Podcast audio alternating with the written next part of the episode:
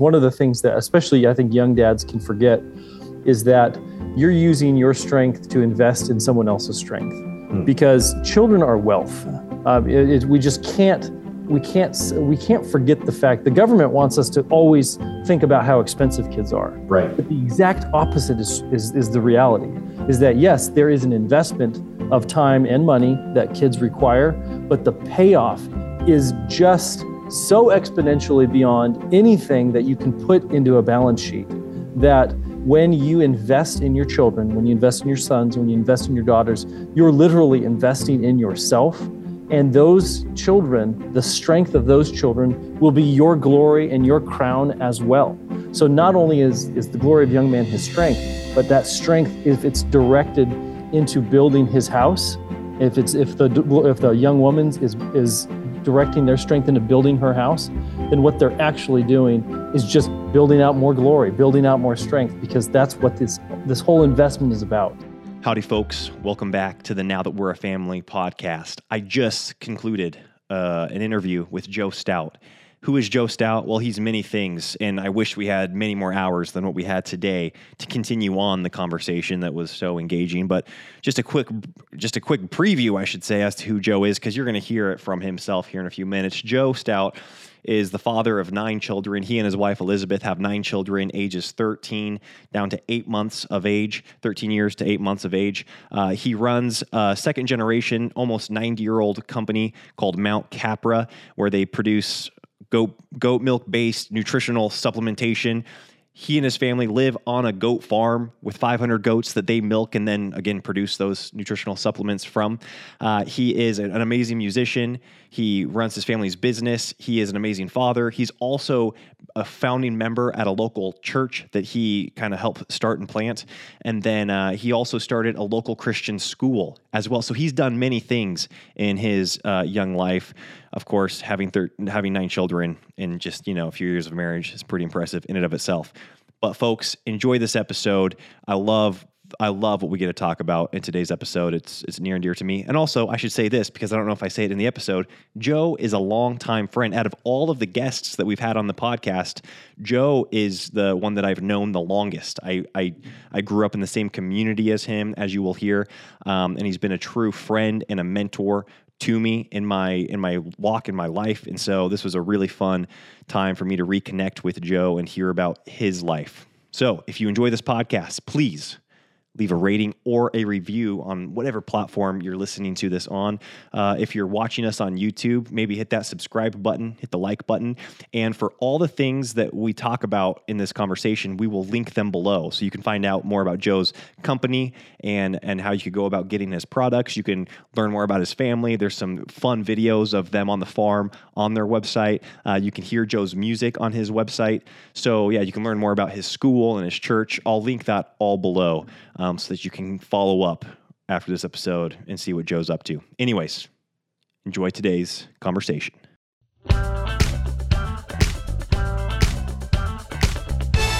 The Now That We're a Family podcast. All right. Well, Joe Stout, I already told our listeners a little bit about you. Of course, I can't even scratch the surface in a quick introduction as to who Joe Stout is.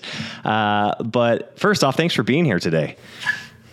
My pleasure to be on here, and um, really excited what you and uh, you and Katie are getting done there, and um, excited to be here for you.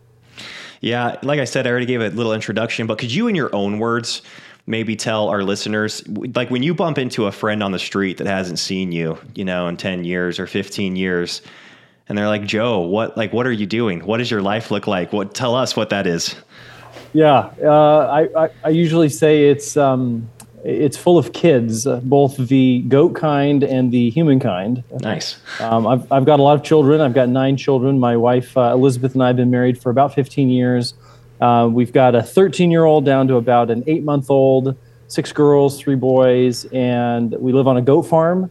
We got about 500 goats on our goat farm. And so we are just living this farm life. Um, we, we live on the farm with my parents. So there's actually three generations living on the farm. And uh, it's just a blast. It's uh, when I when if I run into somebody I haven't seen in a while, I'm I'm letting them know about the ways God has just let just overwhelmingly just let loose the floodgates of heaven of blessing upon me.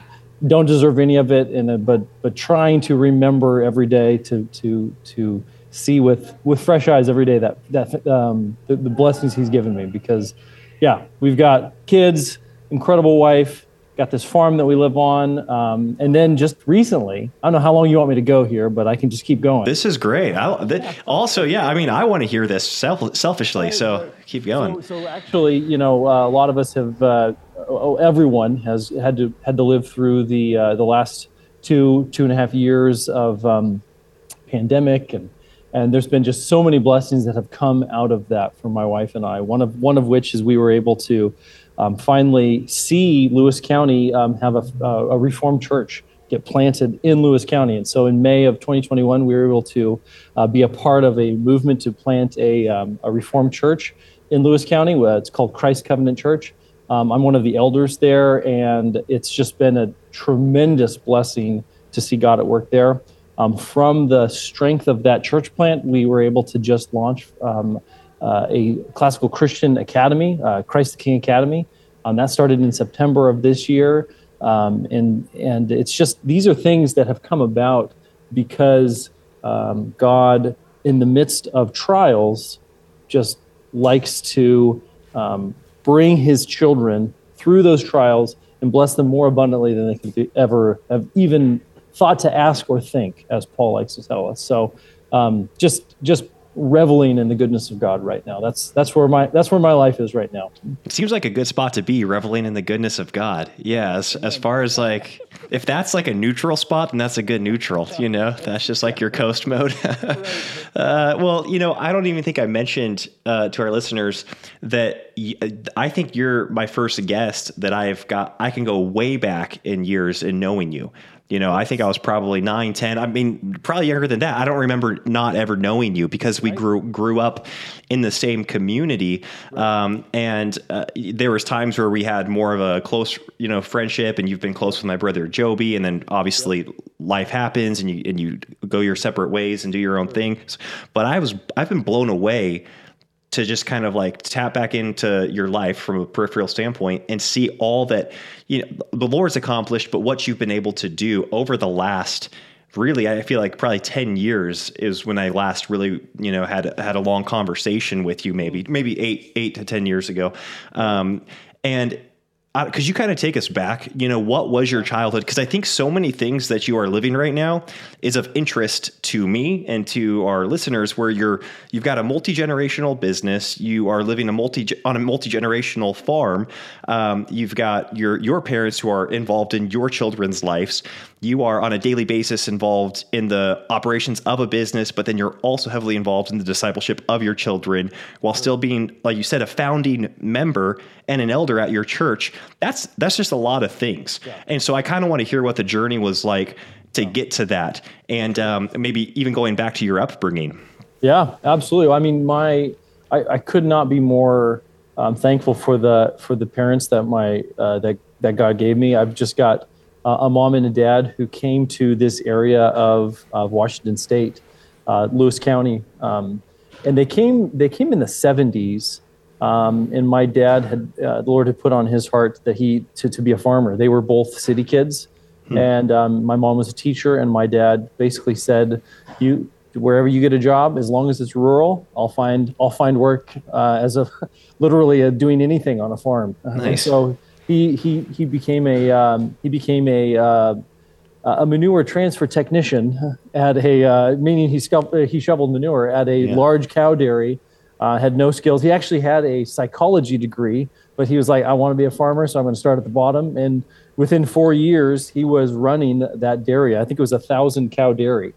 Um, and that was back in the 70s. And then he went off onto his onto his own after those four years, got his own cow dairy actually at the time, um, and started having kids. And about that time, we had the so 1980 um, it was uh, May of 1980. It was a very famous date, if you know, uh, if you were alive back then. I actually wasn't, but I've heard enough about it. It was the day that uh, Mount St. Helens blew, yeah. and absolutely covered the state of Washington in ash. And um, because of that, there were all of these kind of government bailout programs. And um, one of the things for farmers is that um, the, the, the, the government essentially came in and, and allowed farmers to kind of get out of the milk production business. And this was advantageous for the government at the time because they subsidized the milk price. And at the time, there was too much milk being produced. And so they offered these very, very lucrative deals for getting out of cow dairy. Well, my dad still wanted to dairy cows, um, but or he still wanted to be a, a dairyman, but he didn't want to do cows anymore, anyways. And so got out of the cows and transitioned into um, into into goats. Hmm. And his reasoning for that, from a business standpoint, was that cow dairymen were always at the um, we're always at the mercy of whatever the uh, government set milk price was.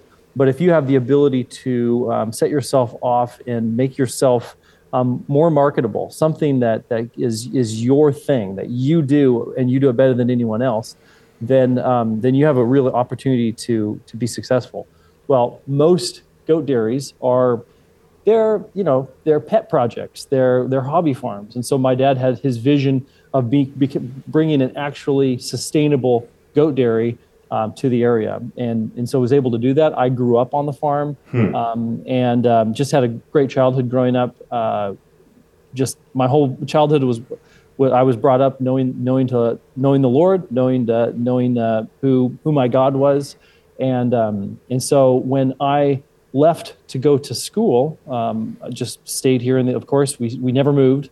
I stayed here in Lewis County. When I left to go to school at WSU, I had a couple of options in front of me. One of which was to become a vet- veterinarian, and the other one was to continue working in the family business.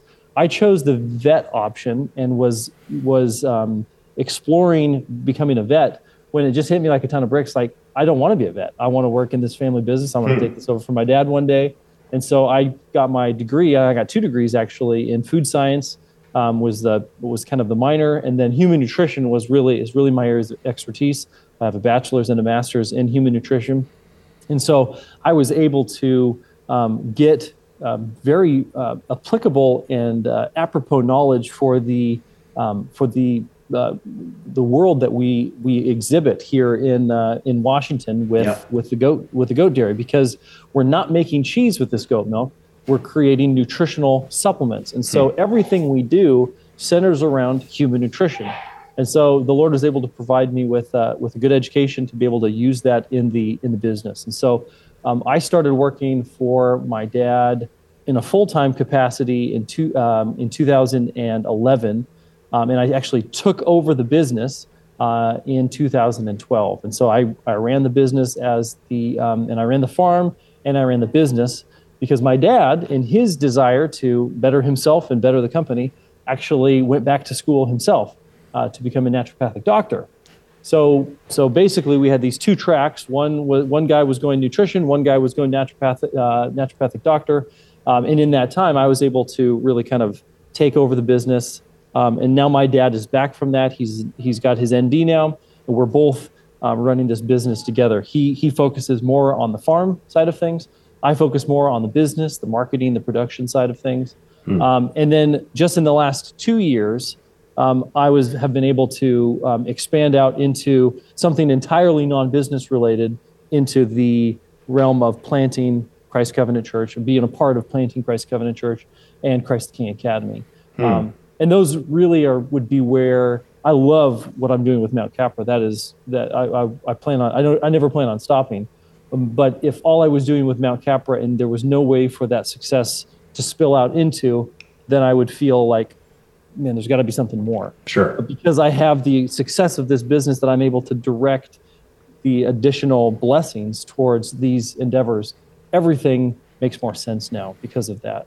And so, the, really, in the last two years, I feel like the Lord has really placed a, um, a the blessing of belonging for me in this area hmm. uh, in a way that I hadn't experienced up until probably about two two to three years ago. So wow, praise the Lord for that! What a cool thing to see come to fruition. Yeah, it's funny. I'm just going to say this before I forget. Then I'll jump back into some of your story. Uh, but I think it was again. I, I'm 32 now, and I think I was probably 20 years old roughly. And we were in a Bible. We would meet. Uh, early in the morning. I forget which day of the week we would meet. Yeah. And there's a there's a quote that you said that has stuck with me ever. I still oh, really? I still say it to myself to this day, and I probably even like misquote you. Right. But um, but we uh, you my brother Joe we would come. I think you know Isaac Freeman. Um, It might have been just that. There might have been nobody else actually, yeah. but but uh, and it was early in the morning before the day started. And I think I came one time grumbling about being tired because I think we'd meet at 5 a.m. Yeah. And you just and you just said, well, you know, the glory of a young man is a strength. Uh, and you said this is the time to not get sleep. This is the time to pour into, and you were pouring into your family at that time. And you said, This is the time while you've got your strength to have sleepless nights and to mature in your faith and to grow and to work, work heartily. And even now, as a young father, I still say that to myself when I, when I am having those sleepless nights with, with sick kids or I'm getting up earlier than what I would prefer. I think, well, boy, praise the Lord that the glory of a young man is his strength. Um, and that's, and praise the Lord that I'm able to be a father while still in my youth, you know, like having my kids while I still have that youthful strength. And then it also just reminds me what a better way to spend that. Like, is there a better way to spend that strength, that, that youth? than on building up a family. And um, so, anyways, that's something that stuck with me for for all these years. Going back to and you did. I'm I'm so glad you brought that up because one of the things that, especially I think young dads can forget, is that you're using your strength to invest in someone else's strength hmm. because children are wealth. Um, it, it, we just can't we can't we can't forget the fact the government wants us to always think about how expensive kids are. Right. But the exact opposite is, is is the reality. Is that yes, there is an investment of time and money that kids require, but the payoff is just so exponentially beyond anything that you can put into a balance sheet that when you invest in your children, when you invest in your sons, when you invest in your daughters, you're literally investing in yourself. And those children, the strength of those children, will be your glory and your crown as well. So not only is, is the glory of young man his strength, but that strength, if it's directed into building his house, if it's if the if the young woman is is directing their strength into building her house, then what they're actually doing is just building out more glory, building out more strength, because that's what this this whole investment is about. Mm. Is about it's it's just they are wealth and they are a long term investment, but but you cannot get a better payoff. Amen. Praise the Lord. What a what a great thing to uh, believe and to grasp and to truly embrace that reality. Because yeah. Um, yeah, like you said, like you can't you can't quantify it on a balance sheet. Um, although your dad's probably grateful that he raised you up. You know, I'm sure you've I'm sure you've 10xed his business, right? Yeah, and you, you brought him up. Uh, but, well, I, but, I, haven't crashed it yet. We'll just put it that way. Yeah. uh, but but the but the return on that investment is so beyond anything we could ever experience if we were to direct that energy or those finances elsewhere. There is yeah. there is no better place to put that that energy and those finances. Yeah. Um, you know, speaking to family, I was going to ask a couple things about the business, but when did you? Because you were brought up in, were you homeschooled growing up? Yeah, I was not. I'm I am a almost entirely a product of the uh, of the public school system. I see. Wow, man, they did such a good job on you. yeah, Just exactly. Such right. a even, even my college was a state school. right on. So then, uh, did you grow up with this perspective of what you just articulated with children being that type of blessing? Um, and, and, again, I know your parents are awesome. I know your parents, and they're godly people. But was it was it something that was preached with that type of clarity and grasped at a, at a young age for you? You know, uh, it's that's a that's a really that's a really interesting question. Um, precisely because um, I I remember the the almost to the day sitting in uh, as a junior in high school, sitting in a um, a chemistry class, and just getting this realization that my I, I just remember thinking like it was yesterday. My kids will never see the inside of one of these buildings.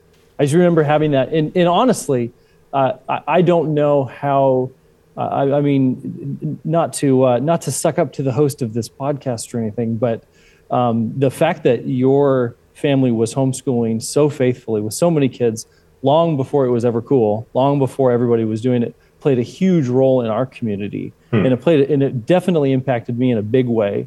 And so it was it was kind of during that time when I was first starting to to to be around kids that weren't public school kids, hmm. um, and being like, wow, I, I you know, these are kids that are like challenging me to be a better Christian, not just a better athlete. These are kids mm. that are challenging me to be kinder to my sister, not just get better grades, um, or not always even getting better grades in the public school. But, but, but I do remember specifically as a junior, uh, and it was just I'll just call it the Holy Spirit. Just like my kids are never going to see the inside of one of these buildings, um, and then as I uh, got older and and Elizabeth and I met and we were talking about getting married, I remember standing in the kitchen, uh, her parents' kitchen, describing to her how we weren't, you know, we weren't going to homeschool or that we weren't going to send our kids to a to a public school, and that we'd most likely homeschool them.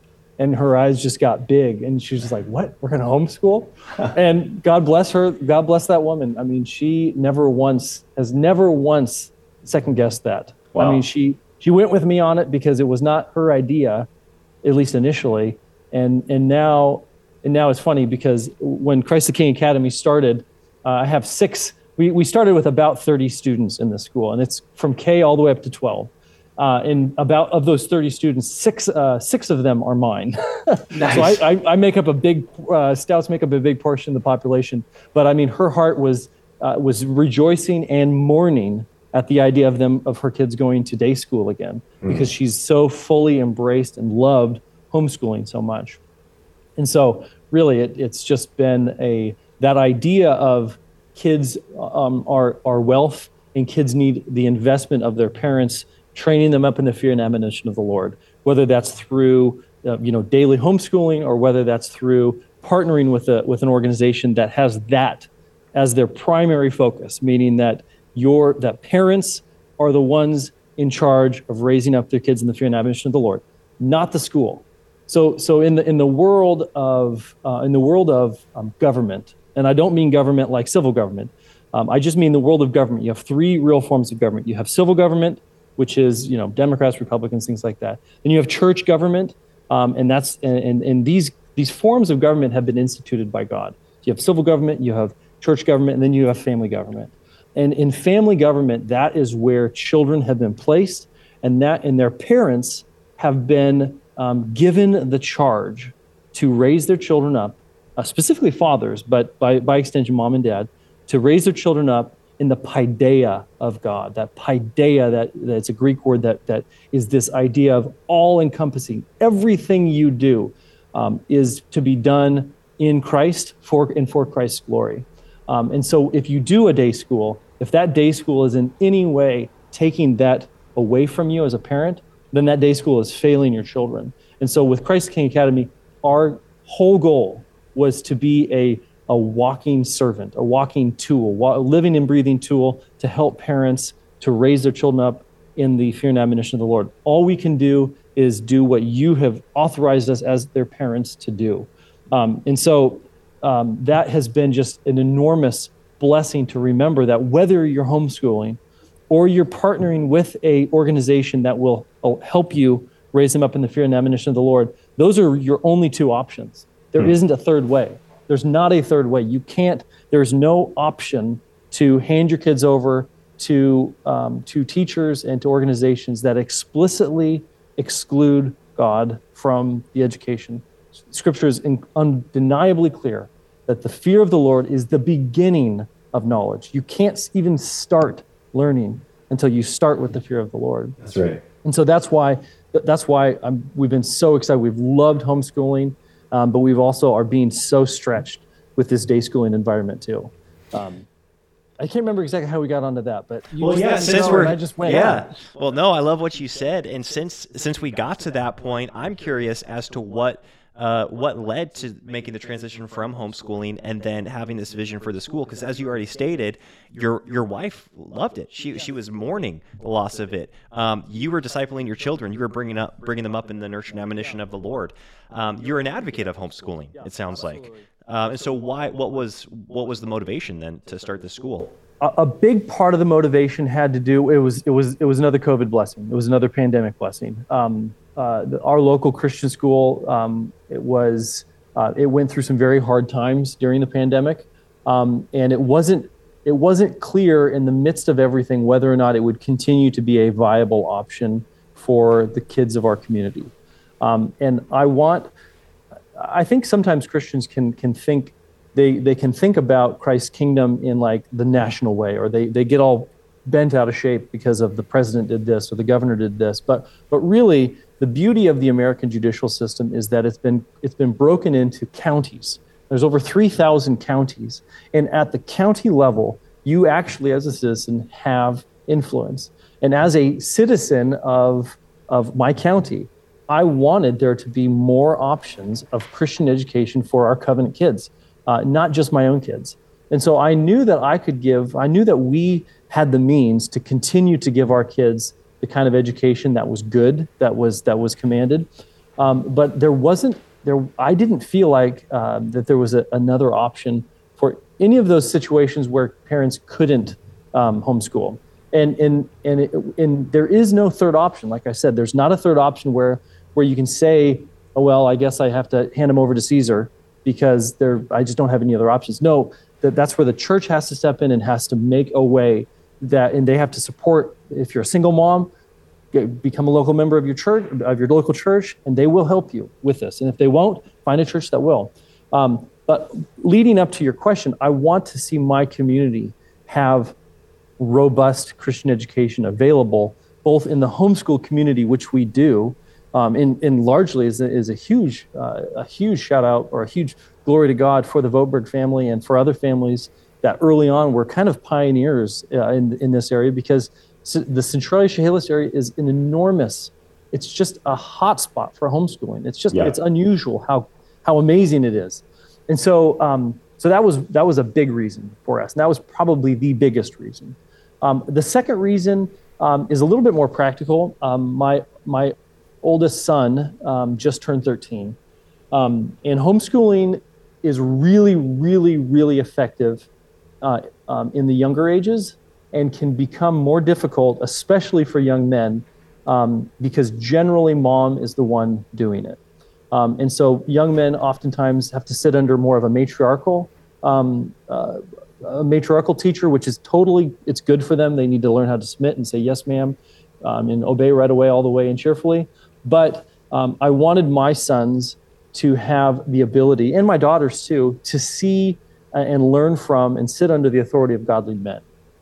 Um, and so, just like yesterday at school, um, uh, I, I, help lead the every day we, we start we start the school day off with something we call capella, and capella is chapel in Latin. And every day we start this off, and we have catechism. We, we do we sing psalms and we read scripture. Well, I help I help lead that. So so okay, all these students um, see me as a man up there singing songs Okay, how, how, many of these students have never seen a man sing a song in a in a masculine way? Right. Um, and then and then we have our headmaster. The headmaster is uh, Mr. Hoy, and Mr. Hoy is with these students all day long. Um, and then we had a substitute teacher, and that was Mr. Demoling, and he was filling in for it was he was filling in for a teacher who was out sick. And then after school, we had our choir director, uh, Mr. B.J. Kuykendall, who's about six foot five and he's got the about the biggest baritone voice you'll ever hear. And so they're learning how to sing from from these men and they're learning how to love Jesus from these men. And that's something that I couldn't give my kids as as frequently in a homeschool environment. And and I feel like that's I feel like the path forward for Christianity uh, in the midst of um, what Aaron Renn calls the negative world. I feel like part, part of the path forward is that men have to be have to see that Christianity is in in fact masculine, and that it and that our our Savior is masculine, and that the ma- in, in that we can embrace the fact that God gave us men, and being a man is a good thing, and that we don't have to try and soften the edges of our manhood, but that we can lead forward with boldness. And I want my sons to see that. I, I want my sons to be able to sit under that kind of thing.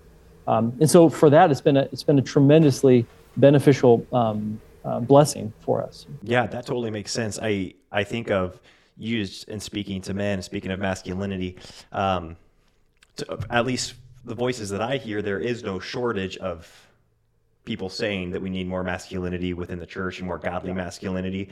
But I think what men, at least in my stage of life and, and then younger, are at a deprivation of is seeing it seeing it exemplified yeah. and being able to see it lived out on a day in and day out basis because oftentimes i mean yeah you can hear you can hear somebody talk about it but then to see it happen in the yeah. day in and the day out is um it seems like that's kind of the the order that god had designed for men to to learn and to grow and because of the nature of technology or because of just the segregation of different jobs and careers you know, you're not able to be with your son, you know, every day uh, as he's learning these things. Um, and, and very few fathers are able to be with their with their sons as they're in those formidable years. Um, and then even beyond that, I say those formidable years, but your young 20s and as a young father, I think there is a great desire just to see it, to, to witness it, to see it exemplified, um, to, to, to see a guy that's in your stage. You know, you've got nine children, you're running a business,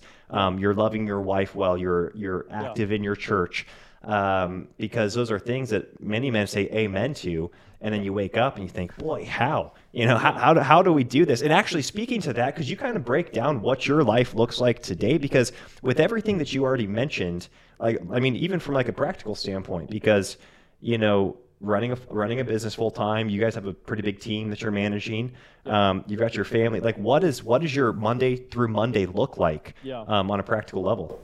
Yeah, I mean that answer would have looked would have sounded so much different a couple years ago, uh, and so um, I don't know that I've uh, I don't know that I've even quite figured out a um, what a Monday to Monday looks like because we literally um, uh, we we just hired a pastor yes. and this church is a year and a half old and so so essentially the elders that have been running the, the, the church have been the pastors the unpaid pastors um, and have been operating in that in that regard. So so things are going to look differently for me now that we have a pastor at this at our church. Um, when we hired our headmaster um, for Christ the King Academy, that took a tremendous. I mean, he just he took on so much work and took it so far beyond anything that I or any of the other board members could have taken it. So I mean, one of the big things to think about when when when planning out a schedule or for your young man and you're trying to think like how do I how, how do I figure all of this out is is the biggest thing is like you got to invest in people because because you are very uh, as a as an individual you are um, are very incapable of getting that much done. Hmm. Um, you can't get that much done in one single day. But when you partner with lots of people and you combine your your mindset with their mindset and, and they're like-minded people and you work on building this kind of community so you're working towards shared goals together um, that just exponentially increases your productivity. But then there's a third there's a third component, and and you and you and Katie are finding this out with your podcast, um, is that um, it's time. It's it's got to be time. A, a, lot of a lot of a lot of young men, um, a lot of men, just in general, myself certainly included, we end up getting discouraged when things don't pan out right away. Um, and and and there's a there's a quote everybody everybody says it so I apologize if you've heard it a bunch of times already but um, uh, but people, um, men especially, but people in general, um, always overestimate what they can get done in a year, and they us- underestimate what they can get done in ten years. Um, so, so if you take, if you start thinking in terms of ten year, ten year increments, then all of a sudden that that totally changes how you plan out your days because those 10 years are made up of 3650 days and or some change but the but the fact is is that each one of those days matters, but not any one day is the absolute mission critical thing. And if you do if you screw it up, it's gonna everything's gonna fall apart. Or if you do it right, it's all gonna be successful. Right. So just so just thinking that. So back to your question though, I'm not trying to skirt around the issue, but um, generally right now with with the with the launch of this school, we're about seven weeks in. Um, I'm still very heavily involved, at least in the morning, um, uh, getting kids to school, helping helping um, just figure out or um, work through all of the different uh, things that come and go um, in a new facility. Um, our, our, lo- our, our facilities actually, um, uh, the, our facility and our church share the same, um, share the same building. Um, so I'm constantly there doing, doing stuff on behalf of either Christ Covenant Church or Christ the King Academy. Um, but generally, like uh, f- for example, today I happen to have an elders meeting, and that elders meeting went from about 8:30 to about 10:45, and then at 11 o'clock um, I had a team meeting with my with my, my company Mount Capra, um, and that went from about 11 o'clock to about 12:30, and then after that from 12:30 to about 1:30, um, I just did individual meetings with people, um, and so my particular point in life right now is I oftentimes I, I somewhat miss the days where I wouldn't get bugged and I could just work on a project uninterrupted. Yeah. And I don't mean interrupted for my kids because you always get interrupted by your kids, but just uninterrupted by people needing your help and different all of your different things. Um, and so once I kind of got the mind the mind the mindset shift of my days are not necessarily in all the, the checkoffs that I to do, but all the people I've connected with and the overall goals. Are we moving more and more in the direction of the goals, in the direction that God is is drawing us towards? And are we connecting these communities together so that we're not one of the one of the biggest lies about American about uh, that Americans live live by is this idea of individualism. Everything is about you, the individual, and and partly that's a that's a rejection of you know the kind of the communistic view of everything in community kind of thing. But but in rejecting that, when you live entirely an individualistic life, you're so much less effective. You're so much more impotent because your strength is so much less uh, extended when it's just your own. Um, and so that's where investing investing in your children is one of the best investments you could make. But then investing in the people around you, whether it's at your church, school, homeschool co-op, your business, your whatever it is, whether Yeah. the homeschool soccer league, whatever it is, investing in those people will always pay off, and it'll always pay off. It'll almost never pay off on the day of the investment, Yeah. but it'll almost always pay off within within years or decades of the investment. Wow. Yeah, it does seem like that individualistic uh, worldview that permeates throughout our culture. You know, I feel like you sense it. You see it first in marriage when you're like, oh man, like it's hard to have that individualistic mindset into marriage because I mean that's not the way. That's not actually. That's not even marriage. Actually, it's two two two becoming one is is marriage, and then it, and then you see it with your family, um, and then it starts trickling out into your into your church, and you start realizing, oh man, I was never even created to look at my life as our lives aren't even our own life. You know, it's like our, well, our lives have been bought in this life that we now live by faith. We live in the context of, if we're married, being one with our wife. If we're fathers, then being, you know, the leader of our home and making decisions based off of that. And then being part of a local assembly, too. You know, you think of all these, we're so good at taking any, you know, New Testament exhortations and applying them to our personhood when they're written to a church. You know, they're saying, okay, how does this apply to me? Um, versus looking at how it was written, you know, which was to which was to a body of believers. Um, so moving moving beyond kind of what your family's doing now, I do have to ask: Are the kids out on the farm? You know, are the kids out milking goats and cleaning up, or or is that mostly just like a marketing piece to bring them out every once in a while for a video shoot? You know, We don't even live there. We, we rent out that uh, once once a year to take pictures. no, no, they do. I mean, and and it's uh, uh, you know, I mean, we are milking, we we are milking. Uh, you know, uh, we have 500 goats. and They, we not all of those goats get milked every day, um, but let's just say 300 of them do. Uh, we milk them twice a day, so we're milking 600 goats a day. Um, and that, if you were to just start and stop with milking goats, you'd probably be milking for 10 hours straight. Wow. Um, and so, so we definitely don't run this farm entirely on family manpower uh, only. We have we have uh, we have a really dedicated team on the farm. We have a really dedicated team down here at our office uh, at our office space in downtown Chehalis. Um, we have a really dedicated team at our production facility, at our bottling facility. It's just like these these people make this happen. This couldn't happen without these people. Um, and, and so the kids actually play a very important role on the farm, but it's not constant. It's they're not they're not always they're not always doing something on the farm as a as a group. Um, but every year, um, starting in about February, going through about uh, June or July, um, we are in uh, what we call kid season. And kid season is when all the baby goats are being born on the farm, and every day they're getting up at 5:30 in the morning, and we're going out there and we're feeding the baby goats. And then every evening at 5:30, we're going out there and we're feeding the baby goats again, and and we're nursing the ones that are sick, and we're helping the moms that are having trouble giving birth, and and that kind of thing. So, if if we didn't, if I didn't have at least my six older kids, the three younger ones are not that helpful yet. But if I didn't at least have my six, this is this actually goes back to what I was saying about kids being wealth. Like my my 13 year old son has been in charge, literally in charge of the kid raising operation since he was 11, since the time he was 11 years old. Hmm. And and I mean when I say in charge, I don't mean that in a in a in a euphemistic way. I mean like literally, we'll go out and his name's Charles. I'll say, okay, Charles, what do you want me to do? And he he knows what needs to be done.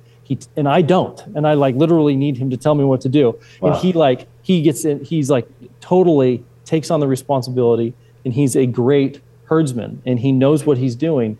Um, and so, raising kids, the goat kind, is way much way easier because I first raised the other kid, the human right. kind, to be this this this incredibly capable 13 year old who who can who can go out there and do a better job than I can do. Wow. What what what incredible which parent out there, which one of your listeners who's a parent doesn't want their kids to go beyond where they have been able to go? That's right. If, if you're a good parent, you want your kids to do better than you did hmm. because because you because if you had if you had crummy parents, that means you're doing better than your parents did. Mm-hmm. And if you had great parents, then you need to take the work that they did and you need to take it further than they did. And then you need to raise your kids up to take it further. And that's how the kingdom grows. Mm-hmm. The kingdom grows um, generation by generation as the gospel goes forth in victory. Um, and so, so I get to see that in a firsthand experience on the farm. Um, and like I said, this doesn't happen all the time. We're not constantly doing goat feeding, and um, but when we do do it, it's it's everything else shuts down in our life, and we we stay pretty focused on that. You know what? I ha- I recently I love everything you just said, and thanks for sharing that. Um, I've recently I think had the Lord's opened my eyes to the potential of you know multi generational uh, faith or the reality of what that could look like of multi-generational faith. And i think i would hear that term thrown around and but i never personally had uh, like a, a, visceral reaction to it in a positive way or really i was just kind of apathetic towards it uh, probably because of that individualistic mindset that i had towards life. I just kind of wanted my marriage to be good and to you know live out my 85 years here or 90 years you know in peace and happiness. Um, but when you're talking about building into the next generation and then and so doing building into the generation beyond that what are things because to me when i have that perspective it makes the nightly family bible study mean so much more because when it's just to get through it and to, to kind of check off a box of boy i hope my kids know the Lord, and I hope I, I teach them the you know the appropriate Bible passages and give them the right context here, and get through it. Versus seeing what the Lord can do through generational faith and what He has done in in the history of the church through generational faith, then it makes being out on the farm far more meaningful and it makes the evening bible study and the evening worship time with your family and the and the breakfast time far more meaningful when did you kind of start getting that vision for multi multi generational, you know, faith um, in a way that actually affected your practical living. Yeah, yeah. I, I, I mean, um, there's a there's a saying that says your theology um, uh, is only theology if it comes at your fingertips. Yeah. Um, and so, if your theology is not coming out your fingertips, it's not really theology. It's it's just uh, it's just a, a, a kind of a, an assent to an idea. Uh, and so, when I started um, really looking at a particular theological concept called postmillennialism. Oh, here um, we go. Let's go. it, it changed a lot for me. Yeah. It changed a lot for me. I, I grew up with uh, with the kind of the expectation that um, that the end was always near. The end was always just around the corner. There was there was this, that, or the other thing that indicated that the world was about to end, um, and that Christians just need to be ready to for the Lord to come back and us to be raptured. And um, and I and I'm not trying to speak for the Lord. He can come back the, before this podcast is over, should he so desire. That's that's his prerogative. But when you look through the scriptural evidence for um, for that idea, I, I, actually I grew up with it. I never questioned it, and um, and it wasn't necessarily even taught explicitly to me. It was just implicitly. It was just implicitly um, directed towards me. And so the first time I heard the idea, the postmillennial idea that the gospel was actually going to move out into the world from, from the Great Commission, Matthew 28. Uh, Jesus says, All authority in heaven and on earth has been given to me, and therefore, this is what you need to do go into all the world, make disciples, and teach them everything I've commanded them to do. Um, baptize them, teach them everything I've commanded. The first time I heard that through the idea, through the idea that um, the prophecy of, the, the of, of this being the beginning of the prophecy of, of the, the knowledge of the Lord covering the earth as the waters cover the sea, it made me think to the, it made me pause and ask myself a question Am I expecting Christ's church to be victorious at all? Or am I expecting this to be something similar to Saigon, right before the end of the Vietnam War. Uh, if you remember in, in Saigon, the, um, the, the Allies are surrounded by the enemy, and, and we're just helicoptering people off as fast as we can before the Viet Cong take over. And, uh, and I think that was the, the mindset I grew up with was like that's that's what that's where we're at. The the all the all the faithful Christians are, are leaving and and it's just us we're left and Jesus is going to come back any minute and so so basically get as many people out of here as possible. The first time I heard the idea that the gospel was going to be victorious, it was just like it, there was just something that clicked in my head. And, and, and in fact, somebody even made the made the comparison that that this 2022 is the early church we're still in the early church. We're, we, we think of the early church as the first century. No, this is the, the first couple millennia. That's just, we're just getting started. Um, and in, in thinking through um, the idea of what if, what if we're here for another 50,000 years? What if, what if I have the ability as a, as a man in the, in, the, in the 21st century to affect generations, 10 generations, 15 generations, 20 generations down the line, people who will never remember me I'm going to go in the ground, but this Christ that I follow, this Christ that has come to make all things new, this Christ who has come to save the world, he's going to continue to march on. And I will join the church triumphant, that cloud of witnesses that is encouraging other people along in this. To me, that, that makes tremendous um, sense, biblical sense, but it also just like gets me fired up to go out there and ask, Lord, how can I build your kingdom today? Like, what, what things can I do to build your kingdom? I teach my kids pray three things in the morning thank God for making you, thank God for redeeming you, and ask Him, how can you build His kingdom today? And that's, and that's really that's the prayer of a Christian. We, we thank God and then we serve God in whatever way, whatever way He has for us. And so those good works that He set out for us to do before the world even was created, He created these good works for us to do. Those are kingdom building works, and I want to be a part of that. Mm. Uh, and so that's the thing. That's probably more than anything else. Seeing Christ's kingdom grow, seeing the church victorious. That's probably more than anything um, the motivating factor behind all of this, um, everything that I do. Yeah, and you know, even if you, to me, as a guy that has not studied the eschatology to a level of being able to, you know, confidently claim um, a post uh, or or pre stance, just asking the hypothetical question, if because I mean people have had those stances, you know, for for years, and people have been ready for Christ to come a thousand years ago. You know, maybe it was a minority that had that worldview, or maybe in the Christian faith.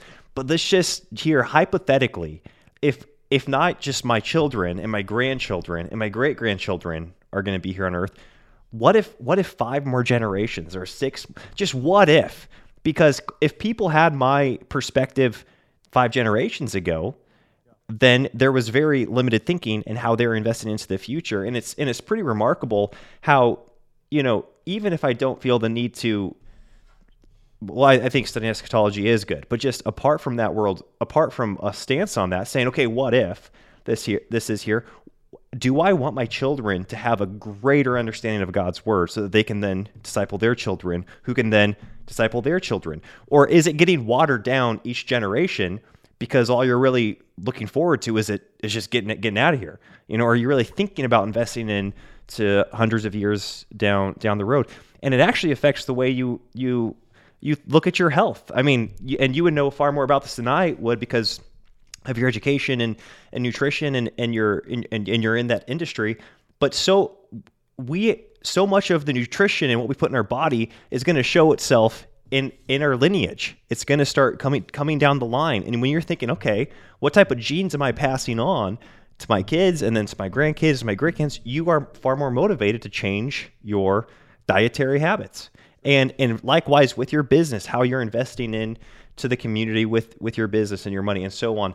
Um, and so I'm really inspired by just a multi generational perspective that that implements change now. And like you said, um, if it's if the theology is like you know what does he say? What's the quote with the fingertips and your theology? Yeah, you know, your, like, theology has to come out of your fingertips. Yes, exactly. And then I've heard it said, you know, if it's good theology, then of course it's practical. You know, like that's just that's just the reality of it. Um, and so yeah and i and i and what you're doing really to me is uh is is a is a true emblem of that of of there was a you've probably we've all heard that your kids will read better if you read to them if you read them books. So read to your kids all the time and, and, and you absolutely need to do that. Um, but what's very interesting is i was just reading about a study where they found out that it's it was not that your kids read better if you read to them it's that your kids read better if you were the kind of parent that reads to your kids mm. So if you're the kind of parent that reads to your kids, your kids are going to read better. It's not just the mechanical act of you reading to your kids. It's like if you're that kind of parent, your kids are going to become like that. Mm. And and that was one of the most sobering things about being a parent, being a dad, is is the biblical truth that our children, our children become like their parents. Our yes. children, the, the student becomes like his master. And so our children will reflect us and they'll reflect our strengths and more more more frightening they reflect our weaknesses too. Yes. Um, and so just like as you are considering this the multi-generational aspect of like okay what am i doing today that's going to affect um, my my great great great great great great grandchildren? They won't remember me but what am i doing now? That first of all it puts a whole lot more of an epic feel to your day like this actually matters yes but but secondly, it also takes the mindset off of you because it's not about you. It, mm. the, the, world doesn't begin and end with with the generation that is you, and and that and the generational snobbery is really the problem. It's always the problem. It's why generations always fight with each other because every generation thinks it's the best. Yeah. Um, but but we're all the worst. That's that, that's the thing to remember. So all generations need the redemptive work of Christ, and so um, there there isn't like a there isn't a sense in which oh, this generation is better than this generation or anything like that. It's the fact that we, we need to fully trust in the redeeming work of Christ, and we need to teach our kids their own um, unworthiness apart from that. And, and, and too often, you, you um, get the blessings of God, and because you have the blessings of God, because you've got these blessings, you're apathetic about passing those on to your kids. And so, um, you know, you've, you've heard, you've heard the, uh, you've heard the, the saying that that weak time that weak times create hard um, create weak men, or good times create weak men, um, and that hard times create hard men, and in hard time hard men create good times. And so the, the the trick is as the hard men are rising up in our generation now, and they create good times 50, 75, 100 years down the road, is that will the men that they raise up keep that going, or will they soften mm-hmm. and just soften themselves to to the good times and just mm just wax fat and kick. yes, yes, yeah. I mean that is the propensity for sure. Um, we, you know, uh, just a couple more things before we wrap up here. I, I hear it probably on a daily basis. People are hungry for community. They they say, "Man, I want to be around like-minded believers." It's hard. I want to homeschool, but no, none of my family is. None of my friends are homeschooling. Um, we don't have anybody that are you know in a biblical church. We don't we don't know how to find that. And uh, something I admire about you is that from the time it seemed like you moved back to Centralia, you had, uh, or Lewis County, you had a vision to to create something on your own. And like, what's a piece? Like, can people create that? Can people go about creating that? And what would what what did that look like for you? And what could people look for in creating um, a Christ centered culture and community wherever yeah. they're living? Well, you know, you, you just said something interesting there. You said that it was something I wanted to create on my own and and ultimately i've been we've been back on the west side now for 10 years we moved back here in 2012 it's 2022 and it's just now kind of the, the classical christian school is just getting off the ground we we had a failed attempt at creating a classical christian school in 2013 it mm. didn't work um, we just didn't get the we just didn't get the support we needed um, but this was not because and, and and so it's not something that i wanted to do it was it was something it was my heart's desire but it wasn't something I, I could do on my own um, like I, I, I have a lot of kids, but I don't have enough kids to start up my own church. yeah. you know, you need a, a, church at home with it when it's just you and your family is not church. You, you've got to get out there. You have to, I mean, so the, so the first and foremost thing is that if your community doesn't have this, uh, take a good, long, hard look at whether or not the community that you're a part of is worth a multi-generational investment. Um, and if your folks are already there, your family's already there, then I would give you, I would say it probably is worth it. Because if you're in an area where your family already is, then you've got a leg up everybody else. If you don't have any connections to your community at all, then I would look for a place to move to. We're in the midst of the great migration right now. And a lot of the move, a lot, I worry that a lot of people moving are going to end up somewhat um, disappointed. They go to all this work to move because they, they see this great community and then they find, oh, these people are sinners too. And, and community is really hard here too. And it's like they, they just brought all the problems that they were already having with them. But if you have no, if you have no roots where you're at, then I would encourage you to find a place that, that is doing it well and move there. If you have roots there, then one of the things, again, another lie our culture wants to tell us is that we should raise our kids up in such a way that we encourage them to leave so they can go out and see the world. Well, I'm not I'm not forcing any of my kids to stay in Lewis County, but I want to build institutions. I want to build up a community that our kids actually want to to join. I, I want my kids not to desire to just leave. I want them to want to stay and I'm not going to force them to, but I would like I would love for them to because then they get to take it to the next level, someplace that I that I can't. Um, so if you're if you if you have roots, I would stick. I would probably stay where you're at. If you don't have roots, I would find a spot that does, um, and then you just this all flows out of worship. Everything is downstream of worship. If you don't have a church, then you need to that needs to be your primary goal. Even even before work community, anything like that is your church. Your church is the, the, the apex of creation, and it's from which everything else flows. Too often, Christians will look at church as the th- as, as like the hobby or, or whatnot. And, and I, I alluded to it earlier, but there's a, there's a guy by the name of Aaron Renn. Great, uh, he's a great commentator, but he has what he, he calls his three views of Christianity. And there's the positive world, the neutral world, and the negative world. In a nutshell, the positive world was everything prior to 1994. Um, the neutral world was from 1994 to 2014, and the negative world for Christianity is from 2014 on. Right now, in the negative world of Christianity, being a Christian does not get you any social benefits. Um, Christian morality is being um, repudiated, that's being cast out. And, and that's not because, I don't believe it's because Jesus is almost coming back. I think it's because um, it's either Christ or it's chaos. You can pick one or the other. Our Christ or our culture has rejected Christ, and therefore we have chaos. Um, but that that's that's our culture as a whole. there is a a book I couldn't recommend more by a, a, gentleman by by the name of Raymond Simmons, and it's called um, "The Confessional County." And the Confessional County, the, the, the gist of the book is that while we should believe fully that that America can be saved, that, that Christ is king over America. Um, what we can that might be a the type of America might not survive our degeneracy, um, and if she does, it'll be only because we repent. But that might be you know that might be 500 years down the road.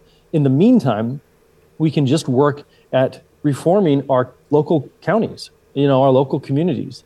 Um, and so he he really emphasizes the idea of of if, if you're going to move, finding a rural county that's small enough that you actually can can have a little bit of influence, more influence on than you would in a larger county. Um, but then, so find yourself a church. If there isn't a good church, maybe there's a one that you can be a part of reforming, or maybe you can find a place that you can move to. But I would start and end with the church because Lord's Day worship is the pinnacle of all creation. It's the time that God's people get to be lifted up and meet with Him in the heavenly places, and then we get sent back out to, to do His will. And so finding a church is the number one thing you can do. Amen. Love that. Yeah, that's so good. So good. Um, before we wrap up, Joe, first, I mean, thank you for doing this. Wow, thank you for taking taking time out of your busy life. How can people find you? Like, you know, I'm going to link your business Mount Capra because you've got just a plethora of products. What are kind of like your headliner products for people, just so that we kind of have a, a little bit of a context? Yeah. Yeah, absolutely. I mean, one of the things your listeners might be most interested in is if they have young, if they have very young, like infants and, and whatnot. Um, we we produce a, um, uh, a, a nutritional formula for that's for infants. Uh, it's not a it's not a finished product formula. It's actually a recipe, um, and we produce most of the ingredients for that for that recipe. Um, and so, like uh, we saw, we saw it was absolutely insane back in May when the when all the uh, yeah. infant formula shortages were uh, either happening or being caused, whatever it was. but um, but so that's one of the biggest ones that your listeners might be interested in knowing about. Is just it's just an alternative to um, commercial baby formula. Um, obviously, I'm an, I'm a nutritionist, so you know if you can breastfeed, that's always That's always ideal. Breast milk is always the best standard. But but if you can't, there's lots of people who can't. Um, then this is kind of the next best thing. And I, I, of course, I'm biased, but I think it's the next best thing. Yes. Um, I actually created it in 2012 for my for my third child, my second daughter, Liesel. She was incredibly allergic to cow milk, and so I created this formula um, that essentially mimicked breast milk in its macronutrient profile and micronutrient profile. At the same time, um, following uh, following the nutritional requirements, minimums and, and maximum requirements um, that are placed upon commercial formula makers. So so it kind of gets the best of both worlds. It, you kind of get your hippie, crunchy side of things because you're making your own, but Yep. you also have the science behind it. So you're not just you know feeding your kid carrot juice kind of thing. Yep. Okay, that's great. I love it. Yeah, so I'll link your store below. Um, and once again, is there any other place that you can send people to just kind of so they can see what you're about and anything that you've got going on, or is mountcapra.com the best place for Yeah, people? Mount, Mount Capra's great. MountCapra.com is a great spot to go. Um, yeah, I've got I, I have a I have a website where I put some of my music that I created, my podcast. I, I created a podcast. I haven't done podcasting here for a while, but I actually created a podcast on the church calendar um, back in 2019. Um, that's just at joestout.org. Um, Okay. So the, they can they can check things out there if, if they ca- care to know more about that. But um, but yeah, I mean, it's just it's it's just it's so much fun. Um, it's fo- so fun to catch up with you, uh, brother, and Yeah. see see the successful uh, business you and your wife are making, and uh, all those little little rugrats you got running around. And I know how know how busy that is, man. Yeah, it's a good life. Yeah. Uh, If I could give you a little encouragement, it's like, how old's your oldest? Five. Five. Okay, so so you're about to turn a corner. You're about to turn a corner, and that and that oldest one's about to get start to get helpful. Maybe he already Nice. is. Yeah, I think he's helpful. I mean, it's crazy. good, Just the, the contrast between him and like the one and a half year old, you know, it's pretty dramatic. So yeah, the, the most intense period of, of our life was when we had four kids, and our oldest was three, and we had a three, a two, a one, and a newborn, and that Yeah. was that was just insanely busy, and we had nobody help. You know, no none of the kids were helpful yet, and but it it you get you get through that, and it's just it's just smooth sailing. They just Yeah. get more fun the older they get. I, I tell people if you can have lots, have lots of kids because man, they are just you'll you never regret having kids. amen. Amen. Yeah, and yours are packed in there. Nine kids, 13 and younger. That's Yeah. good. That's Yeah. good. Yeah. Yeah. well done. Well, Joe, thank you so much for doing this, and uh, blessings on you and your family. And um, yeah, listen, I'll, I'll share everything below so that everybody can find you online. Wonderful. It's great to great to be here, and uh, blessings on your listeners and blessings on your family, brother. God bless All you. right. Bye bye.